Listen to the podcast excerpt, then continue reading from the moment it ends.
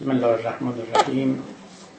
سلام عرض می‌کنم خدمت عزیزان و تشکر می‌کنم از تشریف فرمایشان و از وفاداریشان و چنان که دوست هم اشاره کردند همه یاران ما وفادارند بعضی ها وفادارترند و بر قیاس اون آقای جورج اورول گفت همه انسان ها مساوی ولی بعضی ها مساوی ترند و لذا از مزایای بیشتری در جهان برخوردارند.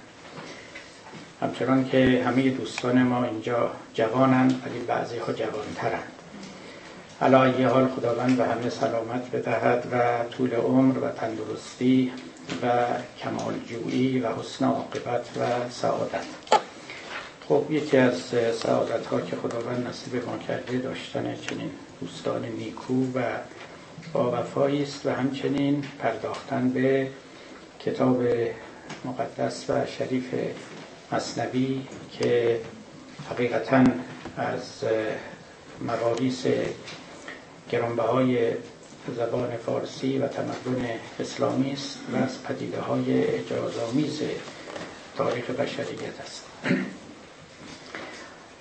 ما پا ایم به فصل پاییز خزان همچنین به ماه محرم همچنین به ماه مهر. همه اینها تداعی می کند اصنافی از حوادث و وقایع و حقایق رو. من به یاد میارم که 16 سالم بود که دیوان منوچهری دامقانی رو میخوندم و این مسمت بسیار مشهور منوچهری دامقانی که در باغ خزانه است اونجا در ذهن من نشست. خیزید و خزارید که هنگام خزان است. باد خونک از جانب خارز وزان است. آن برگ رزان بین که بر آن شاخ رزان است گویی به مثل پیراهن رنگ رزان است. دهقان به تأمل سر انگشت گزان است در چمن و باغ نه گل ماند و نه گلنار تابوس بهاری را دنبال بکندند.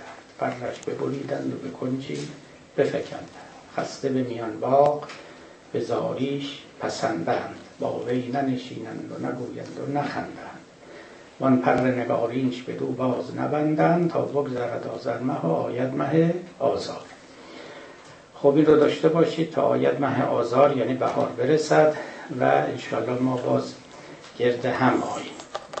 اما محرم هم خب ماه پرحادثه و پر خاطره است برای ما مسلمان ها و مخصوصا برای شیعیان که نمی‌توان از آن گذشت. اولا محرم اولین ماه سال قمری است. این محرم 1438 مین محرم است. که از هجرت پیامبر بزرگ اسلام گذشته است. یعنی ما وارد سال 1438 هجری قمری شدیم و سال 1396 هجری شمسی. یعنی به سال خورشیدی 1396 سال از هجرت پیامبر گذشته است و به سال قمری 1438 سال. اختلاف چهل و چهل و یک سال است و بعدا بیشتر هم خواهد شد. پیامبر اسلام سال دهم بعثت هجرت کردند. بنابراین بعثت ایشون ده سال هم افزوده میشه. اگر الان رو 1440 بگیریم 1450 تقریبا بعثت ایشان است. در چهل سالگی هم مبعوث شدن. بنابراین 1490 سال دقیقا از تولد ایشان میگذرد. ده سال دیگه ما وارد 16 همین قرن میشیم. از تولد پیامبر یعنی 1500 سال گذشته است. و دیگه در طول این 1500 سال چهار رفته بر امت اسلام و بر مردم مسلمان و بر تاریخ بشریت داستانی است که گفتند و گفته ایم و گفته خواهد شد و پایان ندارد.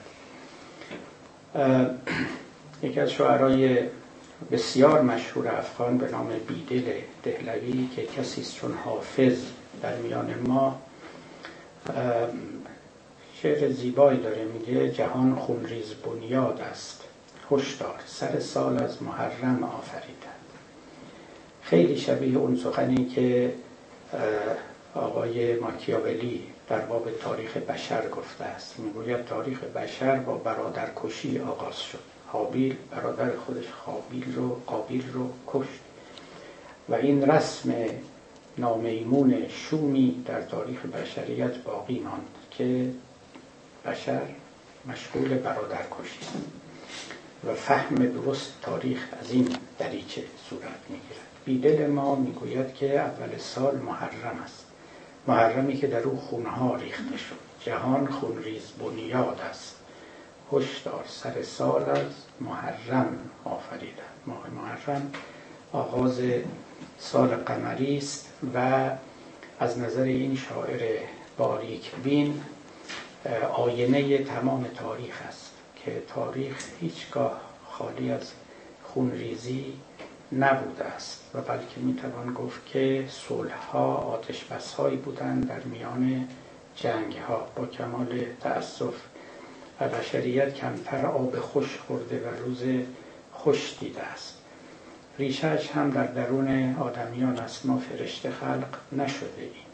سبوییت ما بیش از فرشته خویی ماست و علال اغلب اون بر این یکی غلبه دارد و لذا جهان چنین است که می‌بینیم. به همین سبب چون ما سبوعیت درمون قوی است و فرشته خویی در ما اگر هم باشد بسیار ضعیفه ما نهایت احتیاج رو به عدالت داریم. عدالت در اصل برای فرو گفتن و برای مهار کردن درند خویی آدمیان است. اینکه آدمیان به حق خود قائل نیستن اهل تجاوزن اهل تعدی اهل خونریزی و اهل حذف دیگرانند باید دست و پاشون رو به ریسمان عدالت ببندن و نگذارن که تجاوز کنن. اونها که نمی کنند به جای خود. اما چون که در جای دیگر هم گفتم و امیدوارم یه روزی در این باب بست کلام بدهم عدالت شرط زندگی است. ولی خود زندگی نیست. خود زندگی عرفان است و معنویت است. یعنی ما با عدالت جهان رو و جامعه رو آرام می‌کنیم. ولی آرام شدن همه ماجرا نیست. آرام می‌کنیم تا کاری بکنیم تا به چیزی برسیم.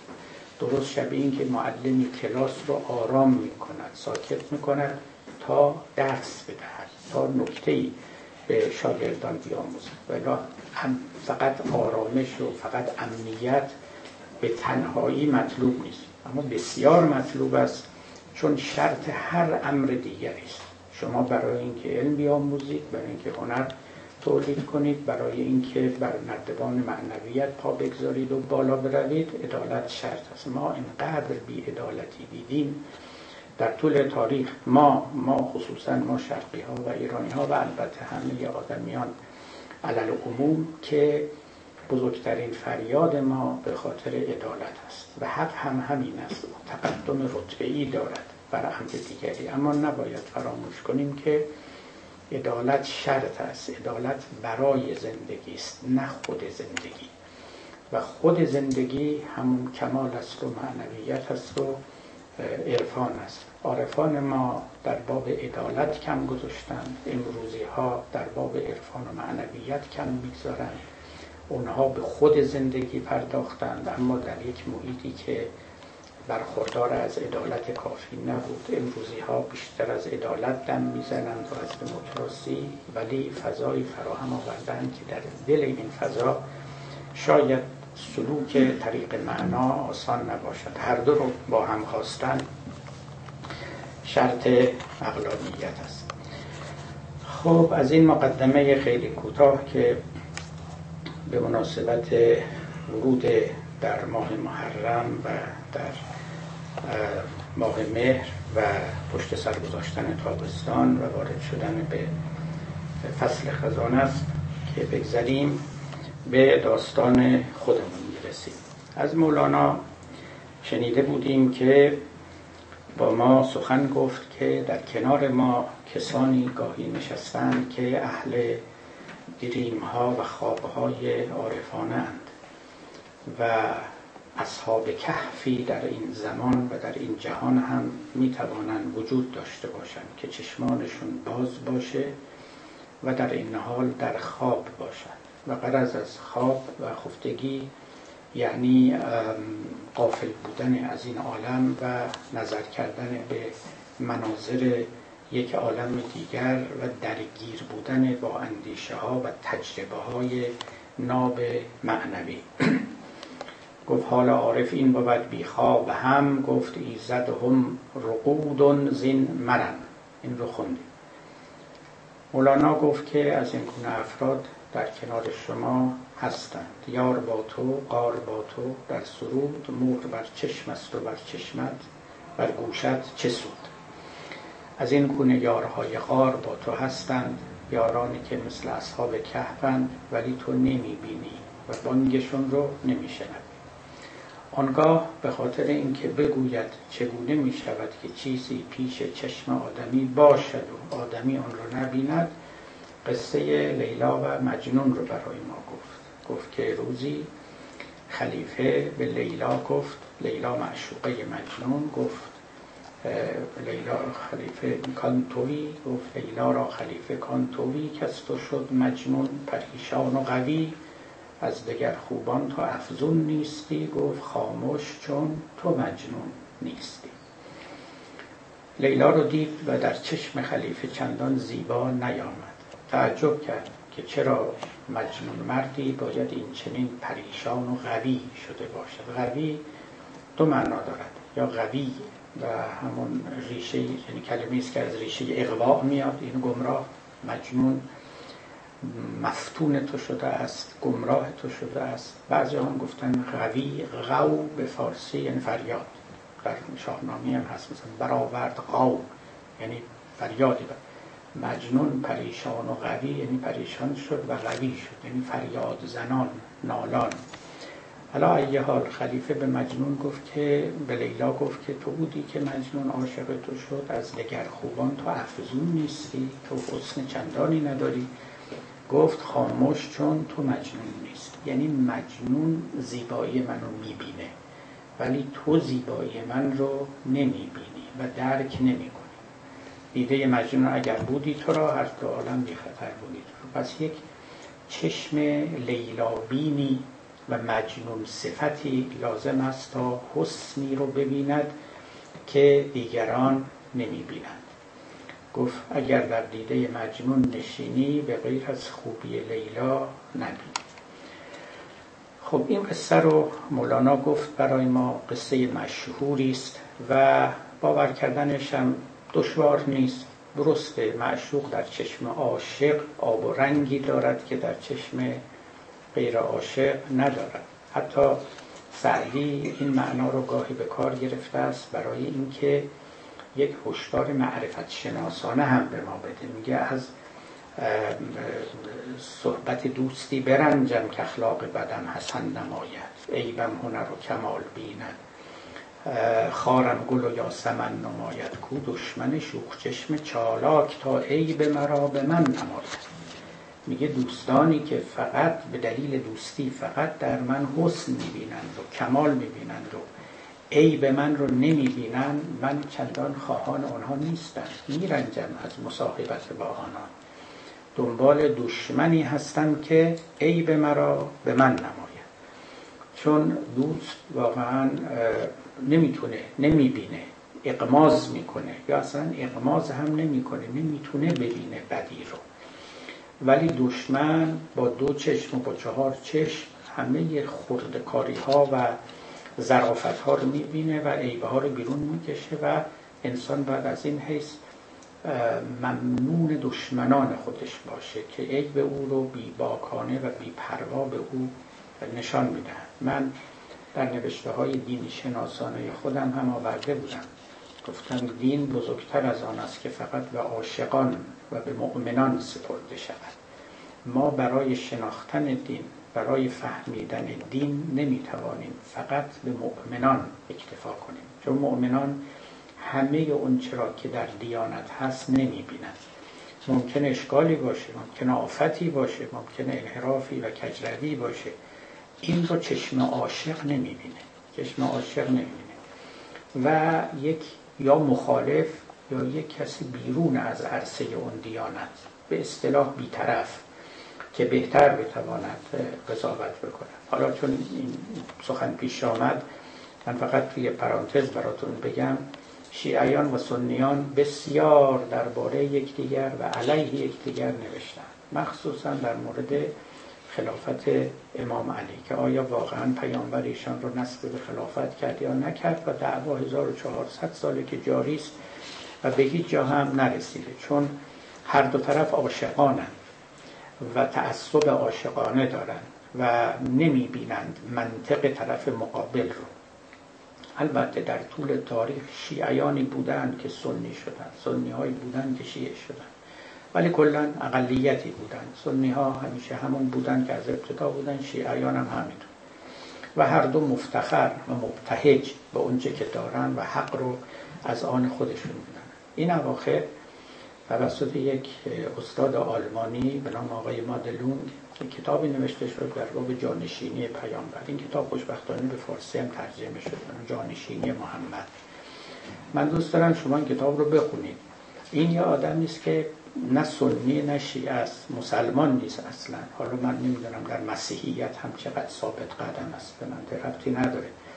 ولی اینو می‌دونم که نه تعصب شیعی دارن تعصب سنی. وقت شما کتاب ایشون رو باید بخونید تا ببینید که یه نفر که بیرون از ماجرا و از دایره ایستاده چگونه نظر می‌کنه؟ چگونه روایات مختلف رو با هم میسنجه؟ چگونه پاره های مختلف تاریخ رو در کنار هم می‌ذاره تا از دل اونها چیزی بیرون بکشد؟ خلاصه البته دریافت ایشون هم اگر حالا کتاب رو نخوندید و نمی‌رسید. بخون است که به حال پیامبر عاقلتر از اون بود که کسی رو به خلافت معرفی نکنه و بیاد و بگه که خب ما اومدیم و یه حرفایی داشتیم برای شما گفتیم و رفتیم و همه چیز مال شما به دست شما هر کاری دلتون خواست بکنید.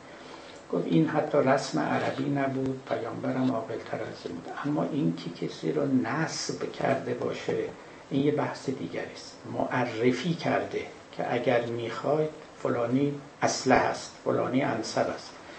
اما اینکه من الزام می‌کنم شما رو و اعلام می‌کنم شما رو و یک پایه تازه برای دین میآورم اینا خب البته سخنی است که شیعیان میگن در آثار ایشون نیامده. خلاصش یا تحقیقات قرآن شناسانه ای که مستشرقان کردن بعضی هاشون البته خالی از بغضی و تعصبی نبودن. اما بسیاری از آنها واقعا از ما مسلمان جلو زدن. نکته هایی رو در تاریخ قرآن و در فهم قرآن و در باب زبان قرآن کشف کردند و به دست بردن که بدون تعارف باید بگیم که ما از آنها امروزه باید بیاموزیم. به خاطر اینکه تعلقاتی گاهن گاهن که کلمه غلطی است ببخشید من به کار بردم شما بکارم تعلقاتی که بعضا ما داریم و مانع و حجاب درست اندیشی و درست دیدن ما می شود اونها ندارند. افراد بیطرف رو میگم افراد مقرز هم در میان اونها البته وجود داشته است. به هر حال اینکه آدمی فارغ فارغ دلانه به چیزی بنگرد حسنی دارد. به اصطلاح بیطرفی پیشه می کند اما از اون بر. نکته بسیار ظریفه. از طرف مقابل که حالا سخن مولاناست و نمونه های بسیار هم داره براتون خواهم گفت مولوی اون طرف رو بیشتر نظر می‌کنه و می‌گوید که اتفاقا فارغ دل نبودن هم حسنی داره. شما وقتی که دل در گرو تعلق کسی داری عاشق کسی هستی چیزهایی در او می‌بینی که دیگران نمی‌تونن ببینن. هر دو سو اهمیت داره. و مثل این میمونه که شما با یه دست بخواید دو تا هندوانه بلند کنید که کار سختی هم هست. اما باید این کار رو کرد. از یه طرف گویی که شما دیتچت و کاملا جدا و بی تعلق ایستاده اید و به ابژه و موضوع معرفت و علم خودتون نظر می‌کنید. ولی از طرفی هم تا یک تعلق خاطری نداشته باشید نمی‌تونید اصلا به طرف اون شی برید و کششی برای شما و جاذبه برای شما نداره. و همین که اون رو داشتید اون موقع یک دفعه درهایی به روی شما باز می شود که در غیر اون صورت اون درها به روی شما بسته است. ببینید ما در مورد خداوند هم همین رو داریم. من خیلی ها رو دیدم. اینا بناشون ایراد گرفتن از خداونده ایرادم پیدا میشه. یعنی به ظاهر تو کارهای خداوند خیلی ایراد پیدا میشه. که مثلا تو آفریقا این همه فقر هست و این همه جوع و گرسنگی و ظلم و کمبود و محرومیت و غیره. و در طول تاریخ این چنین بود آنچنان بوده این همه بچه ناقص الخلقه به دنیا میاد از این یک انبوهی از این مسائل هست. خب همون است که مولوی میگه این کسانی که عاشق نیستن اینا رو می‌بینن. اینا رو می‌بینن و نمی‌تونن هم حل کنن. و دقیقا هم میگه که اون که برد بحث را عشق است و بس. کوز گفتگو شود فریاد اگر شما عاشق یک کسی شدید بدیاشو نمی‌بینید. اصلا بدی نمی‌بینید. نه اینکه بدیاشو می‌بینید و چشم بر هم می‌گذارید اصلا بدی نمی‌بینید. زشتی نمی‌بینید. وقتی که شما کاسبکارانه طلبکارانه و غیر عاشقانه و سوداگرانه با کسی روبرو میشید اونگاه تا یک قرون آخر را هم حساب می‌کنید. و یک ریال به شما کم بده اون رو توی دفتر عیوبات او و نواقص او می نویسید حالا کدومش خوبه؟ از این طرف اگر شما عاشق باشید یک چیزایی می‌بینید که غیر عاشق نمی‌بینه. اگر عاشق نباشیدم یک چیزایی می‌بینید که عاشق نمی‌بینه. ما در یک چنین دایلمایی در یک چنین مخمسه گرفتاریم. مولوی در عالم معرفت شناسی طرفدار این دومی است. یعنی فارغ دل نبودن و تعلق داشتن. و معتقد است که این می‌تواند ابواب معرفت رو به روی ما بهتر بگشاید. به توضیحی که براتون میگم. پس این قصه رو که چشم لیلابین باید داشته باشید چشم مجنونی مجنونانه باید داشته باشید تا اینکه زیبایی لیلا رو ببینید در غیر این صورت نمی‌بینید خب بذارید اینو ما یک کمی وسیع ترش بکنیم اینکه آدمی از حواس یا از یک ها یا یک ساختار مغزی خاصی باید برخوردار باشه چون وقتی هم میگیم چشم که چشم که نیست چشم میره عقب عقب تا مغز دیگه داوری ها در اونجا صورت می‌گیره. تا اینکه ریبایی ها و زشتی های طبیعت رو تشخیص بده علا ظاهر مشکلی نداریم در این باب. یعنی ما مولوی جای دیگه به سراحت ما چیزی رو زیبا می‌کنیم ما زشت می‌کنیم. شما فکر کنید که چشم ما اگر جوری دیگری عمل می‌کرد. بسیاری از زیبایی ها رو ما زیبا نمی‌دیدیم. شما فکر کنید چشم ما مثل میکروسکوپ کار می‌کرد. اینقدر ریزا رو بزرگ می‌کرد. اصلا زیباها زیباییشون از دست می‌دادن. پس اینکه مولوی در جایی که میگه باده از ما مست شد نیما از او قالب از ما هست شد نیما از او خیلی حرف مهم است میگه در واقع ماییم که اجازه میدیم شراب ما رو مست کنه. ما اگر یه ساختار فیزیولوژیک دیگری داشتیم الکل در ما اثر نمی‌کرد. ما مست نمی‌شدیم. ماییم که اجازه میدیم فلان زهر ما رو بکشه.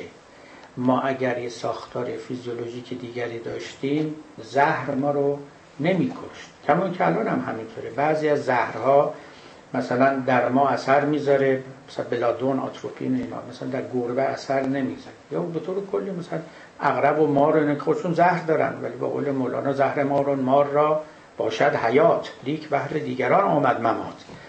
برای خود مار که عین ساختمان جسمانی ماره. برای ما مرگه برای ما هلاکته.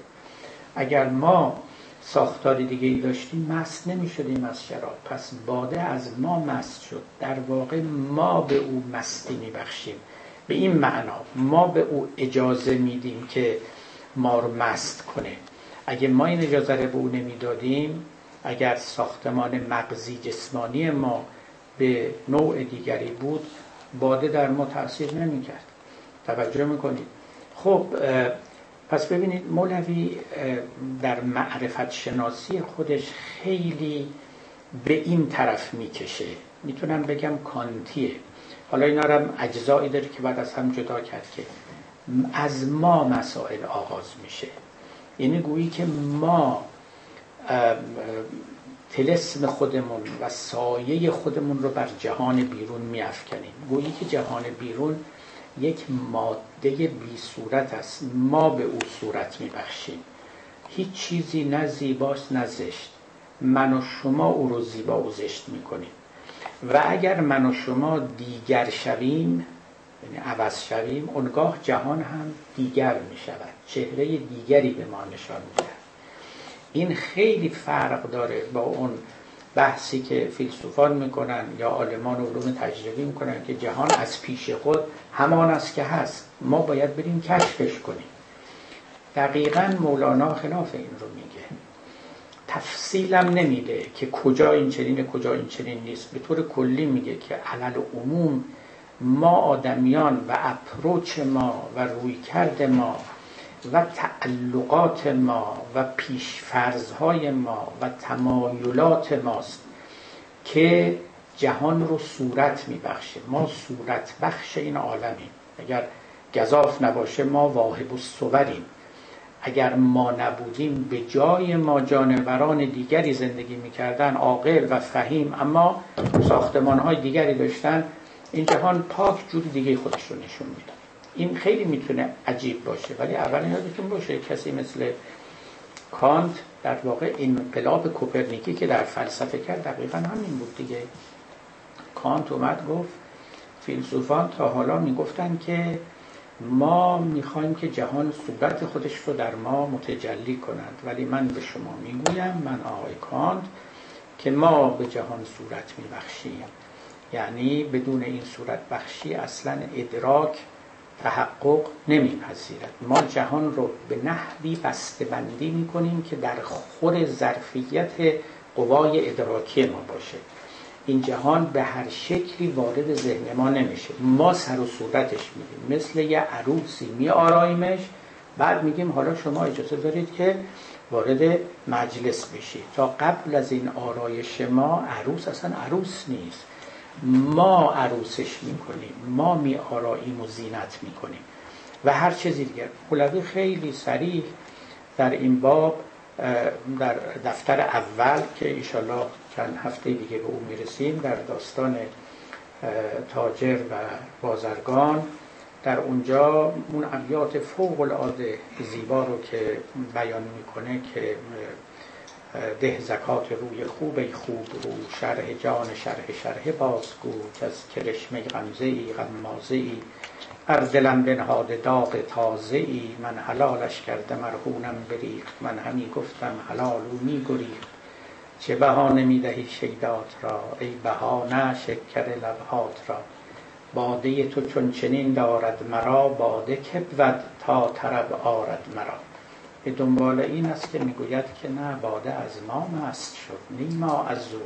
قالب از ما هست شد نیما از او. ما تو زنبوریم و قالب ها چو خانه خانه کرده قالب را چو این سخن فوق العاده بلند است. فوق العاده فاخر است و توجه کردن به یک نکته عالی در مقام معرفت شناسی و نسبت ما به منزله فائلان شناسایی با موضوع شناسایی است. در جای دیگری باز مولانا همین حرف رو خیلی زیباتر می‌زنه. میگه لطف شیر و انگبین عکس دل است. هر خوشی را اون خوش از دل حاصل است. میگه شیر که لطیف است و دوست داشتنی است انگبین یعنی اصل که لطیف است. اینا عکس دله یعنی از انعکاس دل ماست. ما یه جوری هستیم که شیر برامون لطیفه. ما یه جوری هستیم که انگبین برامون لطیفه. در واقع ما به او صفت خوشی میبخشیم. نه اینکه او بیاد به ما صفت خوشی ببخشه. خیلی این مهمه. پس بعد دل جوهر و عالم عرض سایه دل کی بود؟ دل را قرض و از اینجا یک نتیجه گیری فوق العاده مهم و حکیمانه می‌کنه میگه ببین اینا تابع امان ما تابع اونا نیستیم. شیر تابع ماست. به دلیل وجود ما شیر شیر شده است. یعنی این صفتی رو که به ما میده چه مزه میده چه انرژی میده چه هرچی به دلیل وجود ماست که شیر این چنین اثری رو در ما داره. به دلیل وجود ماست که انگبین چنینه. بعد میگه یه عده عمرشون رو گذاشتن که دنبال شیر و انگبین بدون یعنی تعلقات دنیا. میگه در واقع ما دنیا رو دنیا کردیم. تو دنبال تابع خودت میگردی. دنبال خادم خودت میگردی. دنبال سایه خودت میگردی. اصل توی این مثل درختی میمونه که سایش رو زمین افتاده. این درخت فراموش کنه که این سایه اوست. فکر کنه یه چیز مستقلی است و این درخت دنبال سایه خودش بدوه میگه کسانی که دنبال این تعلقات دنیوی میگردن اشتباه می‌کنن. اصل و فرع رو با هم خطا کردن و به جای هم گرفتن. این بزرگترین خطاست و بهترین بیان همین بیان مولاناست ببینید لطف و انگوین عکس دل است. یعنی انعکاس دل ماست. عکس لطف شیر و انگوین. به جای شیر و انگبون هر چی که شما می‌خواید بگذارید. فرقی نمی‌کنه. لطف شیر و انگبین عکس دل است. هر خوشی را اون خوش از دل حاصل است. هر خوشی که تو این عالم شما می‌بینید هر لذتی که می‌بینید شما این لذت بخشی رو به او عطا می‌کنید. هر خوشی را اون خوش از دل حاصل است. پس بود دل جوهر و عالم عرض. سایه دل کی بود دل را قرض این عالم سایه ماست. وقت ما دنبال سایه خودمون که نباید بدویم. و همین از اونچه که بعدا مولوی باز توی همین دفتر که قریبا می‌رسیم بهش بحث خیال رو که می‌کنه اونجا می‌گوید که مرغ بر بالا دوان و سایش میپرد بر خاک پران مرغوش ابلهی سیاد اون سایه شود. میدود چندان که بیمایه شود. ره نبرده هیچ در مقصود خیش رنج زایه سعی باطل پای ریش. سیاد سایه شدن یعنی سایه های خودمون رو ما داریم دنبال می‌کنیم. به جای اینکه سیاد خودمون باشیم سیاد سایه های خودمون شدیم. فوق العاده این سخن لطیف و فاخر است. هر چه درباره شما فکر کنید. باز مولوی پاشو بالاتر می‌ذاره. تا بدانی. اینجا دیگه خودش میگه این سخن من خیلی پنهانه. یعنی رازی در اون نهفته است. تا بدانی کاسمان های سمی هست عکس مدرکات آدمی. این از بوی خیلی ایدئالیسم ازش میاد دیگه. میگه آسمان های سمی سمی یعنی بلند دیگه. سما یعنی بلندی. تا بدانی بدان که آسمان های سمی این آسمان های بلند عکس مدرکات ما هستن. این مدرکات ما پرتوی انعکاسی از ادراکات یعنی چی؟ یعنی ما آسمان رو بلند کرده ایم و آسمان کرده ایم اگه ما نبودیم آسمان آسمان نبود. می‌دونم این برای شما عجیب می نماید بعد مولوی برای اینکه این رو تحکیم بکنه می‌گوید که نک از اول دست یزدان مجید از دو عالم پیش پیش عقل آفرید ببینید ما در روایات داریم که اولین چیزی که خدا خلق کرد عقل. حالا این روایات خیلی نیوپلیتونیستی که یعنی خیلی نو افلاتونیه چون عین این سخن رو پلاتینوس هم گفته. پلاتینوس می‌دونید چند قرن قبل از پیامبر اسلام. یه عده معتقدن که اصلا تعلیمات نو افلاتونی از یه طرقی که ما نمی‌دونیم وارد اسلام شده. این روایات هم در شیعه هستن در سنی در قرآن نیست اول ما خلق الله العقل. اولین مخلوق خدا چیزی بود که نامش عقله قال له اقبل فاقبل. ثم قال له ادبر فادبر. به عقل گفت خدا یا خدا به عقل گفت رو به من کن. رو به خدا کرد. بعد گفت حالا پشت به من کن. پشت به خدا کرد. و بعد به عقل گفتش که من از تو مخلوقی برتر نیافریدم. به که و عاقب و به که اصیب بر مبنای تو و دریافتای توست که با آدمیان پاداش میدم یا کیفر میدم این روایت خیلی روایت عجیبی هم هست. خیلی عجیبه. شما هم درک می‌کنید که سخن ساده ای نیست سخن سنگی نیست. اولین مخلوق عقل است. عقل رو به خدا می‌کند. پشت به خدا می‌کند. خداوند به او دستور عقبگرد میده پیشگرد میده اینها یعنی چی؟ این حرف اینا عینا در افلوتین هم همین حرفا هست. عینا و اینکه چجوری وارد روایت شیعه و سنی شده من نمی‌دونم.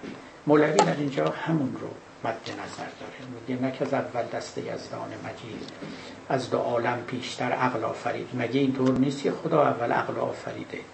پس اولین مخلوق خدا عقل است. بعد بعدش میگه که این سخن پنهان و بس پیداست بس زانی که نبود محرم انقا مگس. این حرف ظاهر است اما خیلی هم مخفی است. و مگس محرم انقا نیست. یعنی اسراری است در اینجا که همه کس درک نمی‌کنه. اگر واقعا اولین چیزی که خداوند آفریده عقل باشه.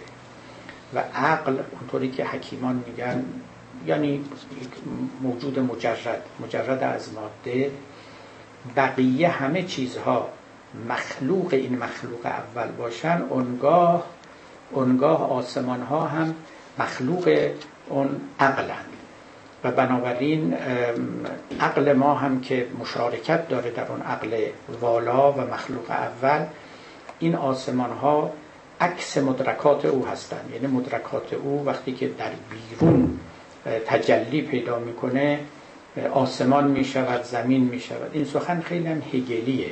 من حالا زیاد دیگه وارد اون قصه ها نمیشم. ببینید به طور کلی مولوی معرفت شناسی داره که در این معرفت شناسی آدمی چنان که گفتن و امیالش و تعلقاتش و تجاربش تأثیر در معرفت او می‌گذاره.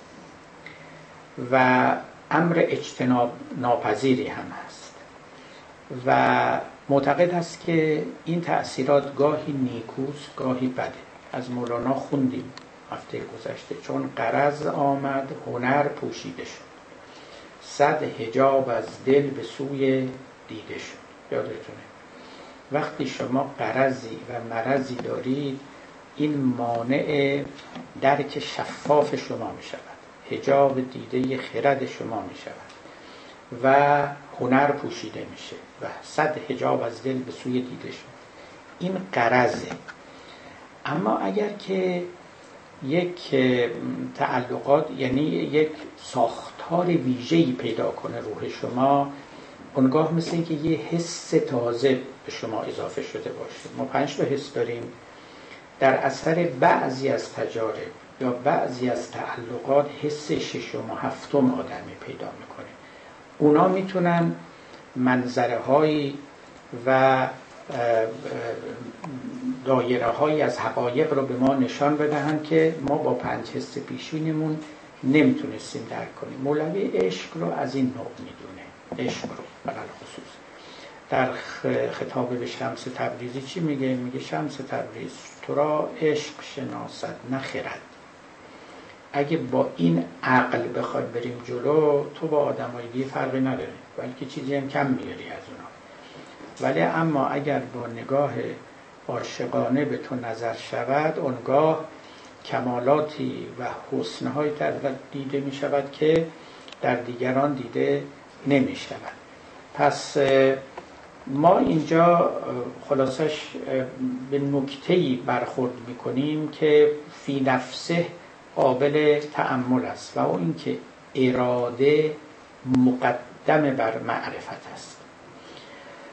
من این دارم جنبندی می‌کنم به طور کلی. ببینید شما باید بخواهید که یک چیزی رو بدانید. بخواهید که یک چیزی رو ببینید. اگه نخواد نمی‌بینید. اگه نخواهید نخواهید. دانست اون رو. اراده خیلی نقش داره. ما فکر می‌کنیم ارادهمون رو باید تعطیل کنیم تا اینکه چیز یعنی حقایق همچنان که هستن در ما منعکس بشن. لزوما اینطوری نیست. بلکه بیشتر موارد خلاف این است. این مولوی راجع به شناخت قرآن. اون ابیات مشهوری داره در دفتر سوم که میگه که از قرآن بسی گمره شدن زین رسن قومی درون چه شدند. مر رسن را نیست جرمی ای عنود چون تو را سودای سربالا نبود. این کلمه سودا یادتون باشه. سودای سربالا. این سودای سربالا مقدم بر قرآن خوندن است. مقدم بر دین داشتن است. شما باید بخواید از یک چیزی استفاده نردبان بکنید. اگه نخواید اون نردبان نمیشه برای شما. دقیقا اگر نخواهید اون نردبان نمیشه. ما نردبانش می‌کنیم. توجه می‌کنید. همون که مولوی تو اون شعرهای خودش گفتش که اگر چه بام بلند از آسمان نگریز چه غم خوریز بلندی که نردبان کردیم اگر تو دیوی ما دیو را فرشته کنیم اگر تو گرگی ما گرگ را شبان کردیم ما کردیم نگاه کنید این غزل تمامش اینجوریست از ابتدا شروع می شود به اینکه اگر چه شرط نهادیم و امتحان کردیم ز شرط ها بگذشتیم و رایگان کردیم. اگرچه بام بلند است آسمان مگریز چه غم خوریز بلندی که نردبان کردیم. اگر تو دیوی ما دیو را فرشته کنیم اگر تو گرگی ما گرگ را شبان کردیم. خب ما می‌کنیم ما یه چیزی رو نردبان می‌کنیم. می‌گوید که این قرآن به درد تو نمی‌خوره اگه تو از اون نمی‌خوای نردبان بسازی. این رسن رو می‌گیری و میری به ته چاه. خب خفه میشی. این رسن رو بگیر بیا بالای چاه. این در مورد هر دینی هم صادقه با.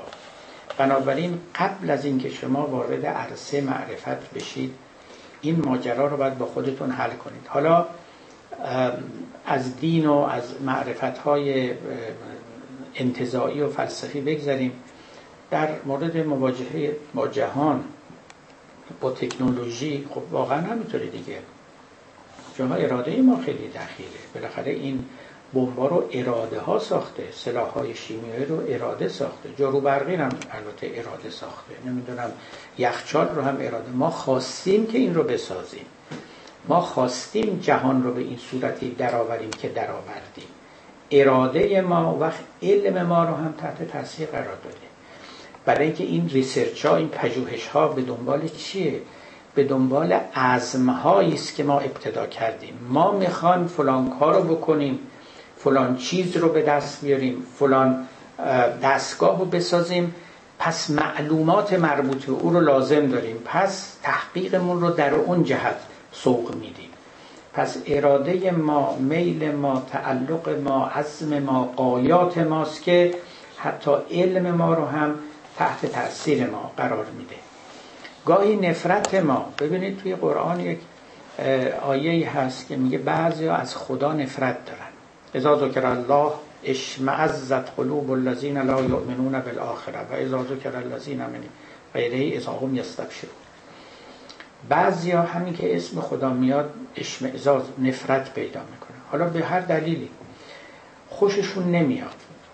یکی از دلایلش هم اینه که احساس می‌کنن که زیر بار خدا رفتن اولا آدمی رو بنده می‌کنه از اون سرکشی هاش میکاهد. دوم که تکالیفی به گردن آدم می‌ذاره. پس بهتره که از اون الف و نگه تا اون به و جیم و دال و تا یه هم نره. نفرت داره اصلا. و این خیلی مهم است برای این آدم شما هر دلیلی بیارید فایده نداره. این آدم نمی‌خواد. ببینید خواستن و اراده در اینجا خیلی مهمه. نمی‌خواد بشناسه اون طرف رو. درست مثل که شما به یکی بگید باشه بری مهمونی فلان جا. میگه نمی‌خوام. فلان دوست ندارم. نمیام. نمیام خونش. نمی‌خوام. و خب ببینید این نمی‌خوام هاست و می‌خواهم هاست که تو زندگی ما رو تنظیم می‌کنه. حقیقتا اینطوریست مولوی رو این خیلی سرمایه گذاری کرده. بر دو چشمت داشتی شیشه کبود زان سبب عالم کبودت می نمود تو یک عینک رنگی به چشمت زدی عینک کبود. و همه دنیا می‌بینی. باید این عینک رو از چشمت برداری تا دنیا رو به رنگ واقعی خودش ببینی. اینا هشدارهایی است که هم در مقام معرفت شناسی مهمه هم در مقام اخلاق. چون بسیاری از داوری ها که ما در مورد دیگران می‌کنیم داوری است که از دیدگاه خود ماست و بلکه پروجکشن است یعنی عیب است که در خود ماست و به دیگران نسبت میدیم. توجه می‌کنید و این همون اختار و انذاری است که مولانا به ما میگه که به دیگران عیوب خودتون رو نسبت ندید. اول خودتون رو متهم بدارید. اما خب به دلیل کیفیت زندگی که ما داریم و مخصوصا خودخواهی های ما این چیزا از یادمون میره. خیلی خب من امیدوارم که اجمالا از دیدگاه مولانا برای شما گفته باشم که خود آدمی در مقام معرفت چقدر موضع مهمی داره و پاک کردن ذهن از زوائد پاک کردن روح تهذیب تقوا چقدر مهمه. نه فقط در علوم اخلاقی و دینی بلکه حتی در علوم طبیعی. نه فقط در رابطه آدمی با آدمی بلکه در رابطه آدمی با خداوند.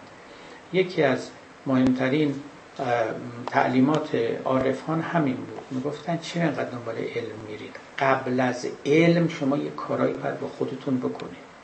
روی خودتون باید یه کارایی بکنید تا اون علم علم باشه سودمند باشه و حقیقت نما باشه. تلبیس نباشد. شما خیالات خودتون رو به جای علم نگذارید. حتی این می‌تونه یه جامعه ای گرفتار این حرفا بشه. می‌دونید در تصوف به کسانی که وارد فرقه می‌شوند و ابتدای کارشونه چرا میگن مرید؟ مرید یعنی کسی که اراده می‌کنن به اونا عالم نمیگن. به ما میگن دانشجو طالب علم. خود این صوفیان مولانا هم به اون دیگران میگه طالب علم. اما اونی که وارد تصوف میشه طالب علم نیست مریده. یعنی اراده او رو روش کار می‌کنن. اراده او رو تمیز می‌کنن پاکیزه می‌کنن و تیز می‌کنن و تقویت می‌کنن. بعد از این اراده است که چیزای دیگه میاد. و الا آدمی که رو اراده و طلب خودش کار نکرده و نمی‌دونه چی می‌خواد چی نمی‌خواد چرا می‌خواد چرا نمی‌خواد اون چه که می‌خواد هوس است. اون چه که می‌خواد تبعیت از موج است. موجی که در یه جامعه برمیخیزه. دیدین دیگه تو ایران ما بیشتر ذهنهای خوب میرن. کجا؟ تو کنکور میرن طب و میرن مهندسی. بالاخره هم اینه دیگه. آدم رو می‌کشه دیگه. این سیلی که در جامعه جاری است آدمیان رو به این سو می‌کشه. کمتر اجازه می‌دهد که خودشون یا بزرگتراشون در این باب فکر دقیقی بکنن. خب این رو هم من عرض بکنم که واقعا جز در موارد نادری و در آدمیان نادری عقل آدمی به جای اینکه حاکم بر اراده او و حاکم بر خواستهای او باشه برده خواستهای او خودش هیوم می‌دونید میشناسیدش دیگه. فیلسوف بزرگ انگلیسی قرن هفدهم ایشان یه جمله مشهوری داره. میگه reason is slave of passions. عقل برده عواطف است. ما اگر این حرف رو در همگان نپذیریم که نمی‌تونیم بپذیریم ولی علل عموم چنین است. علل عموم یعنی در عامه مردم در 95 درصد موارد همینطور آدمی اولا دل به چیزی میده بعد عقلش به طرف او روان میشه. عقل برای او برنامه ریزی می‌کنه. عقل راه و چاه رو نشون میده. توجه کردید؟ یعنی جهان جهان شیفتگی هاست. بیش از اینکه جهان calculation ها باشه. بیش از اینکه جهان محاسبات و تأملات عقلانی عمیق باشه. جهان شیفتگی هاست. دل شما رو مواظب باشید هر چیزی نبره. ولی اگه برد و عقلتون به دنبالش روان میشه. کمتر وقتی است و کسی است که عقلش مقدم بر خواهش های او و عواطف و پشنهای او باشه. واقعا همینطوره. عقل اغلب مردم تابع پشنها و عواطف اوناست. مولانا هم میگه عقل کو مغلوب نفس او نفس شد. مشتری مات زحل شد نحس شد. خیلی خوب. از این نکته اگر بگذریم من یه دو کلمه هم راجع به این لیلا خانم براتون صحبتی بکنم و بحث امروزمون رو پایان ببریم. اولا من خیلی نمی‌دونم که چرا لیلا در چشم مولانا و در زشت بوده. هر جا از این دختر از این خانم ذکری کرده چنان آورده است که گویی که شکل و قیافه ای نداشته. یکی همین قصه که در اینجا هست که میگه وقتی که چشم خلیفه هم به لیلا افتاد گو آخه تو چی داری؟ کی هستی که مجنون مجنون تو شده باشه؟ که اونم در جواب نگفت نه والا من زیبام من خوبم. گفت نه خب مجنون یه چشمی داره که منو زیبا می‌بینه. در جای دیگه هم باز مولانا داره میگه که عاشق اون لیلی کور و کبود. هر دو آل... ملک عالم پیش او یک تره بود. اون لیلی کور و کبود. کسی که عاشق این, این زن نازیبا بود ولی تمام دنیا پیشش خار بود. برای اینکه خب عاشق لیلا بود. اما لیلا رو قدر و بهایی بهش نمیده. و این برعکس نظامی است خب ببینید داستان لیلی و مجنون به حال با نظامی وارد ادبیات ما شد. نظامی دو تا داستان عاشقانه داره که در او زن و مردی به یکدیگر عشق می‌ورزند یکی خسرو شیرینه و دیگری لیلی و مجنونه. نمی‌دونم شما کتاب مرحوم سعیدی سیرجانی رو خونده اید یا نه؟ سیمای دو زن. سیمای دو زن شیرین رو با لیلا در اونجا مقایسه می‌کنه. و به اصطلاح پویتیک یا بوتیقای نظامی رو یعنی فن و هنر روایتگری او رو در اونجا به خوبی بیان می‌کنه که نظامی از شیرین چه دختری ساخته از لیلا چه دختری ساخته. هر دو هم البته زنان زیبایی هستند. در خود هم خسرو شیرین و در لیل و مجنون. هیچ جا نظامی نیورده که لیلی زن زشتی بود. سردفتر آیت نکویی شاهنشه ملک خوبرویی لیلی که به خوبی آیتی بود انگشت کش ولایتی بود. این توصیفات راجع به لیلا داره. هیچ جا نگفته کور و کبود. این حرفا نیست.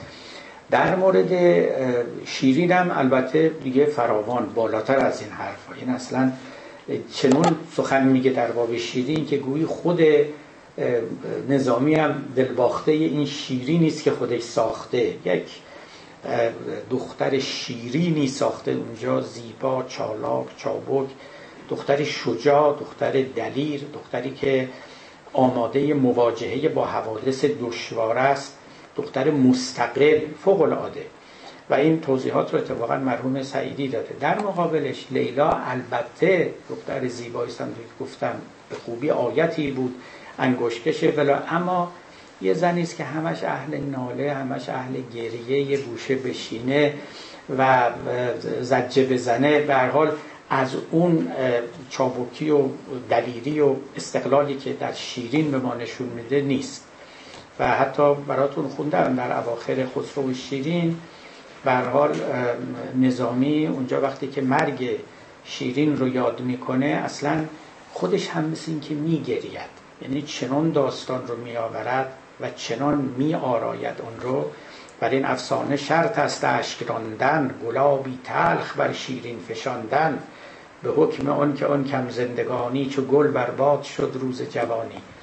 میگه باید گریست بر این گلی که در روز جوانی پرپر شد برباد شد. گلابی تلخ اشکی تلخ باید بر او افشان. این چیزها رو راجع به لیلی البته نمیگه. لیلی رو هم خب ببینید مرگ شیرین مرگ خیلی قهرمانانایی بود دیگه. وقتی که چشمش رو باز کرد اون شیرویه آمده بود و پهلوی پدر رو دریده بود. دگر شبها که وقتش یار گشتی به بانگ چنگونه بیدار گشتی. فلک بین تاچه سردی کرد این بار به خون گرم شاهش کرد بیدار. ملک در خواب خوش پهلو دریده دری گشوده چشم خود را کشته دیده. میگه خسرو که خوابیده بود و بعد او رو ترور کردن چشمشو باز کرد دید کشته شده به به اصطلاح. خون گرم خسرو هم شیرین رو بیدار کرد. اما شیرین ننشست گریه نکرد زجه نزد ناله نکرد.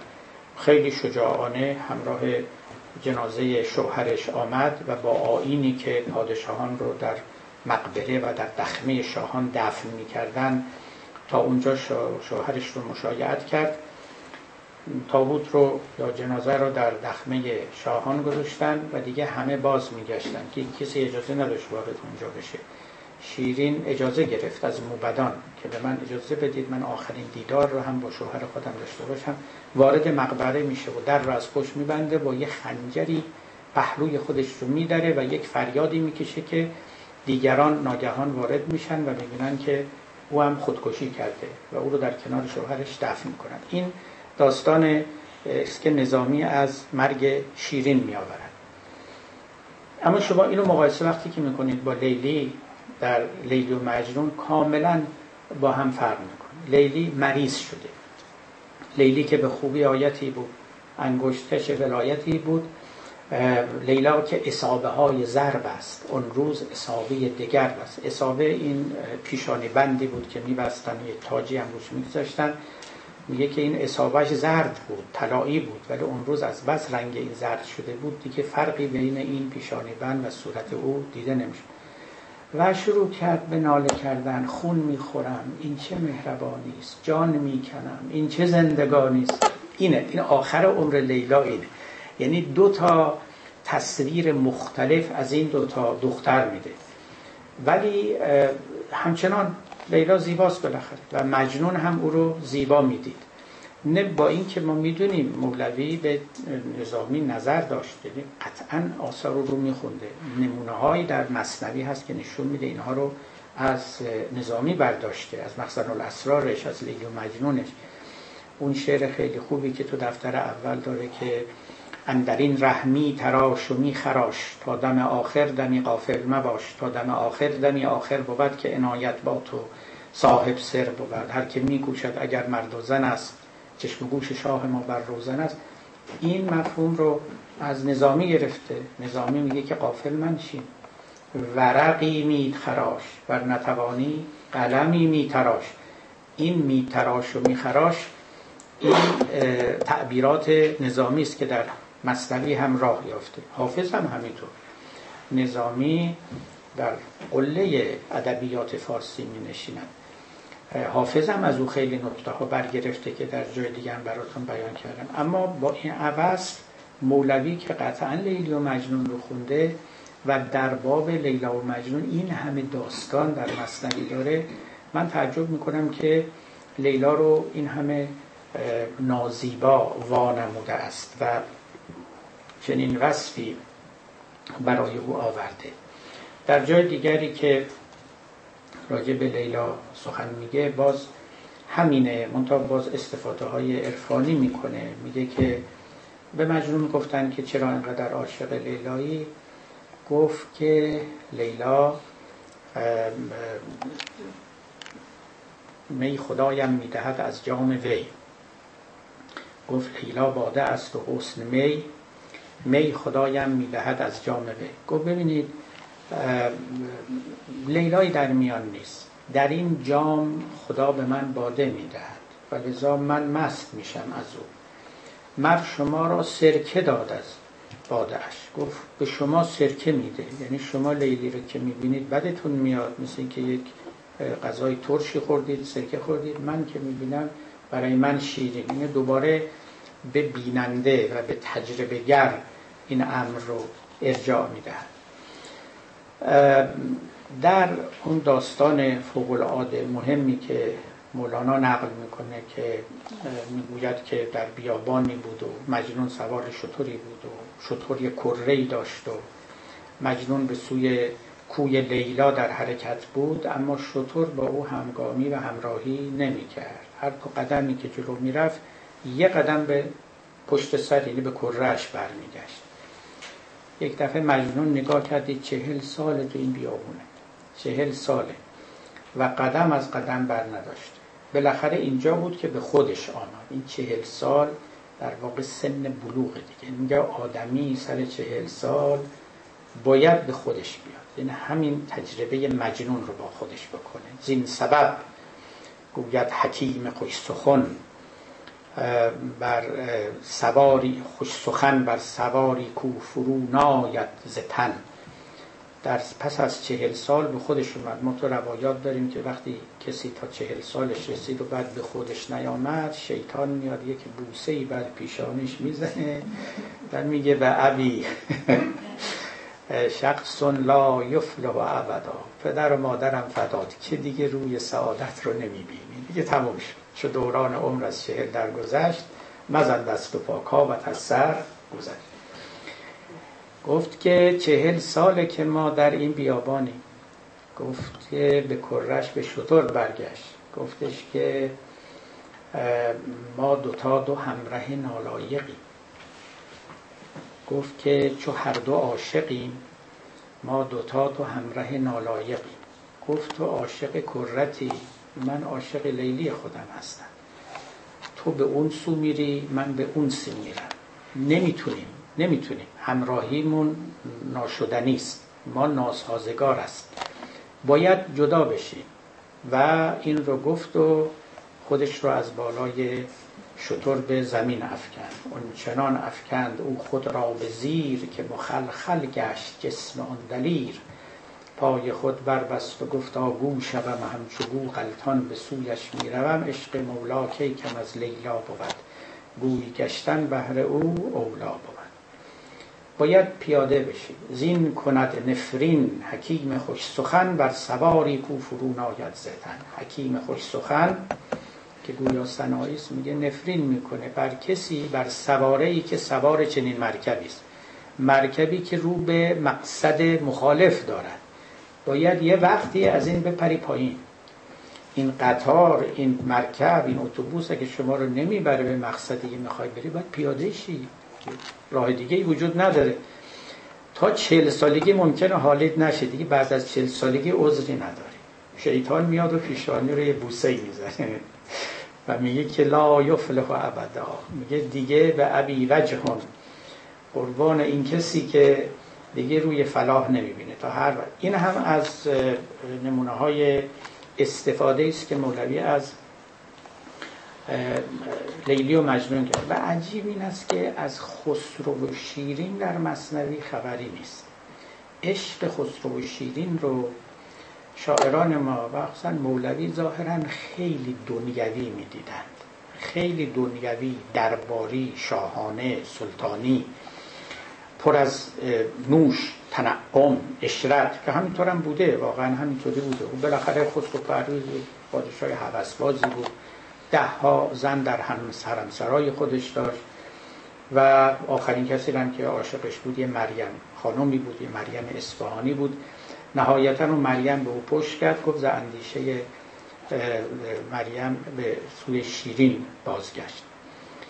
این کار او بود. منتها خب شیرین هم دختری بود که به حال اجازه نداد که خسرو با او بازی کنه. گفت تا مرا زن رسمی خودت نکنی و وارد دربار نکنی و به دیگران معرفی نکنی و سوگلی تو نشم من به هیچ وجه دست من نزن. این خبران نیست که فکر کردی پادشاهی یا هر کسی خودشو تسلیم تو می‌کنه. این رفتار شیرین فوق العاده جالبه که نظامی هم این رو خیلی بزرگ کرده و خوب برجسته کرده در نوشتار خود.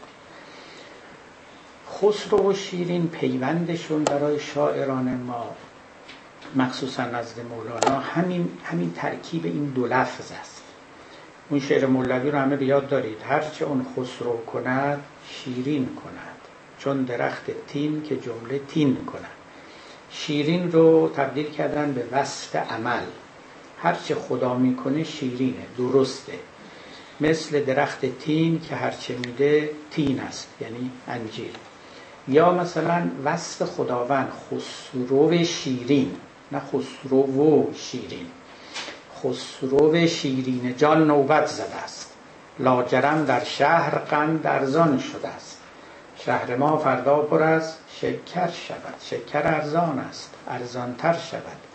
نقل بر نقل است و می بر می حلا بر مناره رو به بانگ سلا سرکه نه ساله شیرین می شود سنگ مرمر لعل زرین می شود.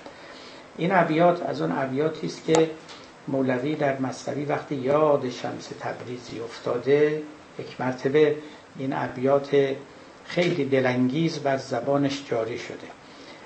حول هوش این گونه استفاده هاست که در مصنوی و حتی در دیوان شمس شما از خسرو و شیرین می‌بینید. عشق این دوتا برخلاف عشق لیلی و مجنون محل بحث اینها نبوده. حتی شما در سعدی با اینکه سعدی خیلی به عشق زمینی می‌پردازه ولی در اون غزل لطیف خودش میگه که مراد خسرو از شیرین کناری بود و آغوشی. محبت کار فرهاد است و کوه بی ستون سفتن.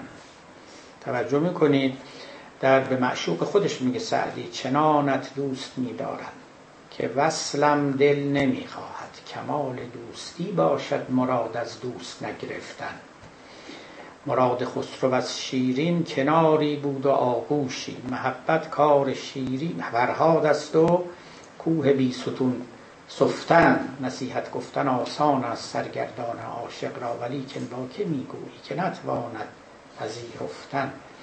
ببینید سعدی میگه که آدمی به قول حافظ ترک کام خود گرفتن تا برایت کام دوست. گاهی می‌شود که عاشق از کام خودش از مراد خودش باید بگذره و این نهایت دوستی است و می‌گوید که محبت کار فرهاد است و کوه بیستون سفتن. ولی خسرو چی؟ مراد خسرو از شیرین کناری بود و آغوشی فقط یک هماغوشی از او می‌خواست. استفاده ابزاری به اصطلاح امروز چیزی بیش از این نمی‌خواست.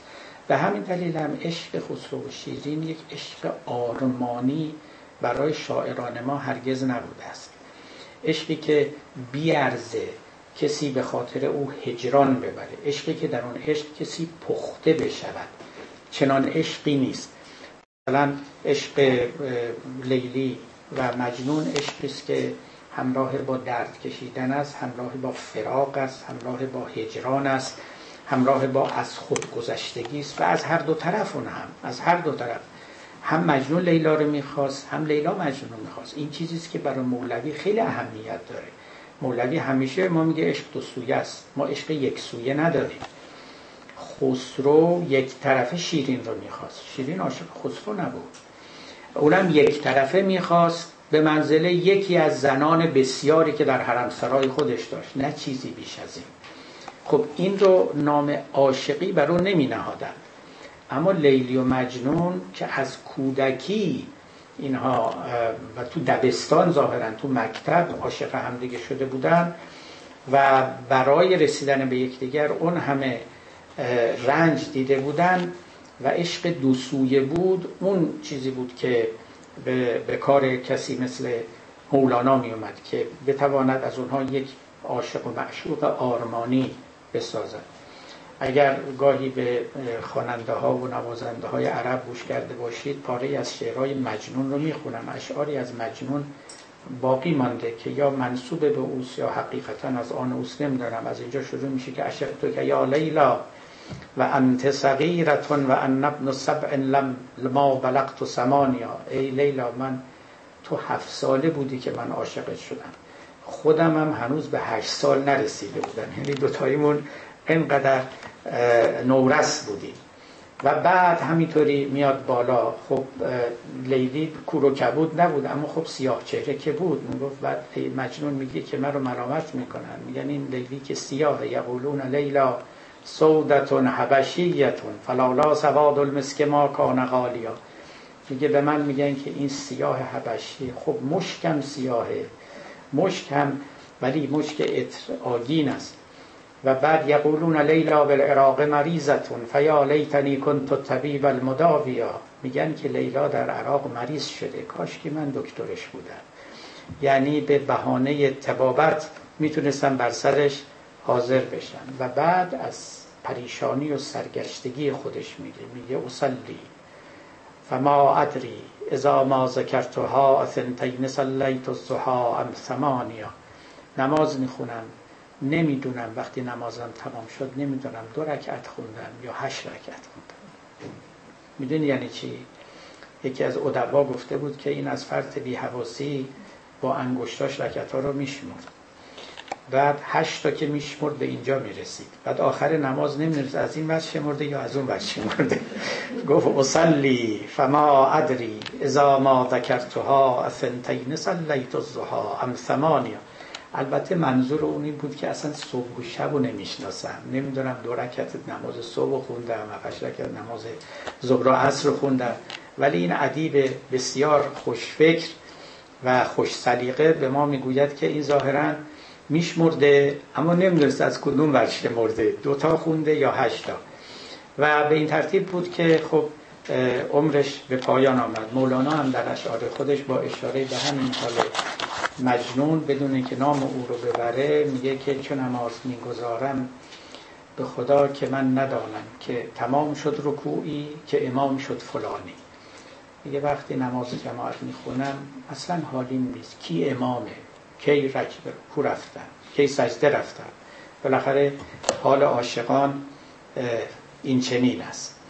گفت خلق می‌گویند نسبت عاشق به قفلت می‌کنند. سعدی میگه اون که معشوقی ندارد قافل است. سعدیا نزدیک رای عاشقان خلق مجنونند و مجنون عاقل است. السلام علیکم و رحمت الله در علم ما هیچ رفتی به عالم نداره و اینکه چه دین داره چه ایدئولوژی داره در علمش تاثیر نمی‌ذاره اینجا که خیلی مشاهده و خود اون عالم در حالا اون چیزا پیدا می‌کنه معصر بله ببینید هر دوتا در واقع درسته مردشون هم خیلی ظریفه.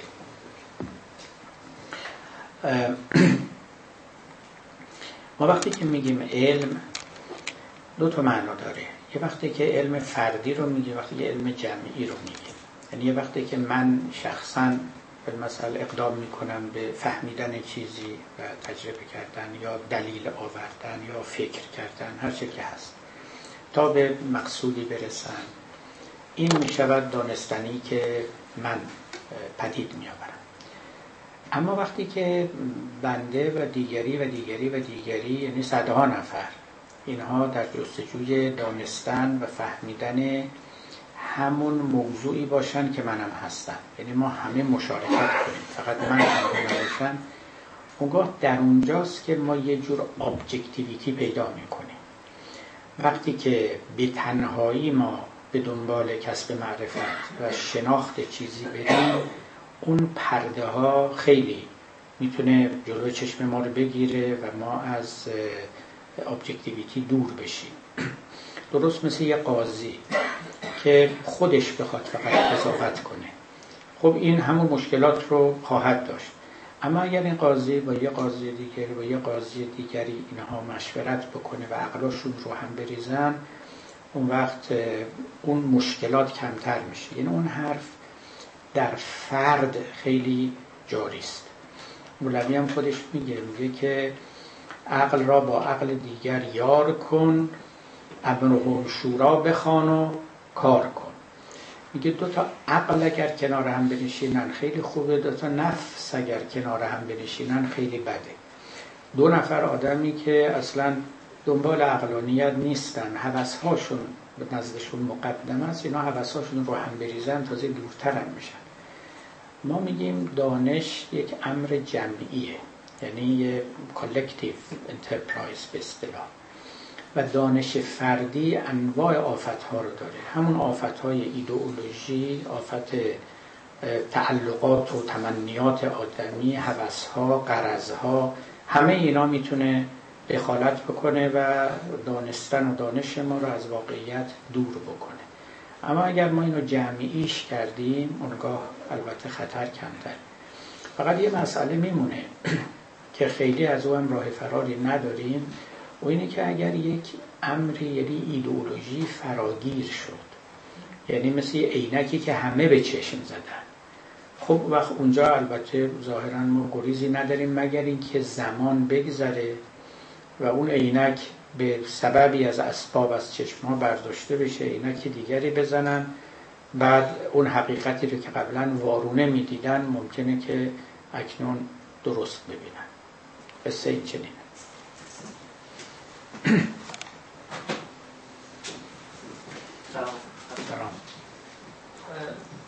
چیزی که فهمیدم در مورد مرید و اینکه افراد وقتی وارد طریقت می شدن اول روی ارادهشون کار می‌کردن خواستم رابطه این رو با ابیاتی که از دفتر اول خونده بودیم در مورد اینکه صوفی باید ابن الوقت باشد.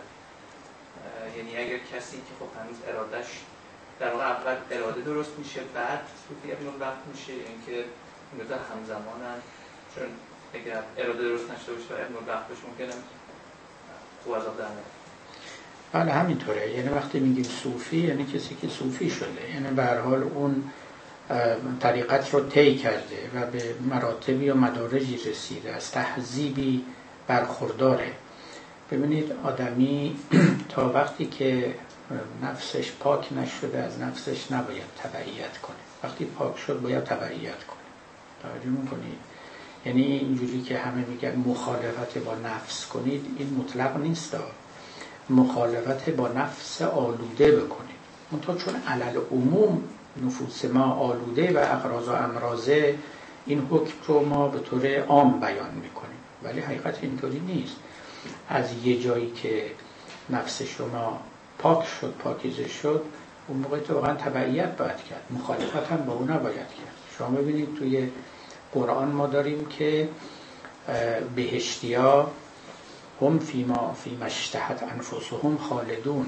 یعنی هر چه نفسشون می‌خواد اونا اونجا بهشتشون همون هستن. همه همون تمنیات نفسانیشونه. منتها چون پاک شدن تمنیات نفسانیشون اتفاقا پاکه. از کوزه همون برون تراوت که روز.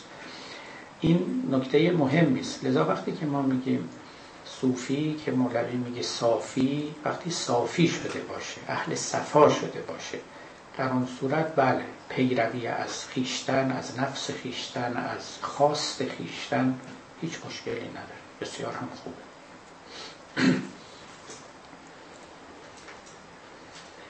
خب ممنونیم از دوستان. هفته آتی ظاهرا در خدمت دوستان نخواهیم بود. تا نوبت بعد بنده پیشا پیش بابت عدم حضور عذرخواهی می‌کنم. امیدوارم که ایام تاسا و شرا و کلا محرم برای شما ایام عبرت آموز و برکت خیزی باشه. همکان را به خدا بسپارم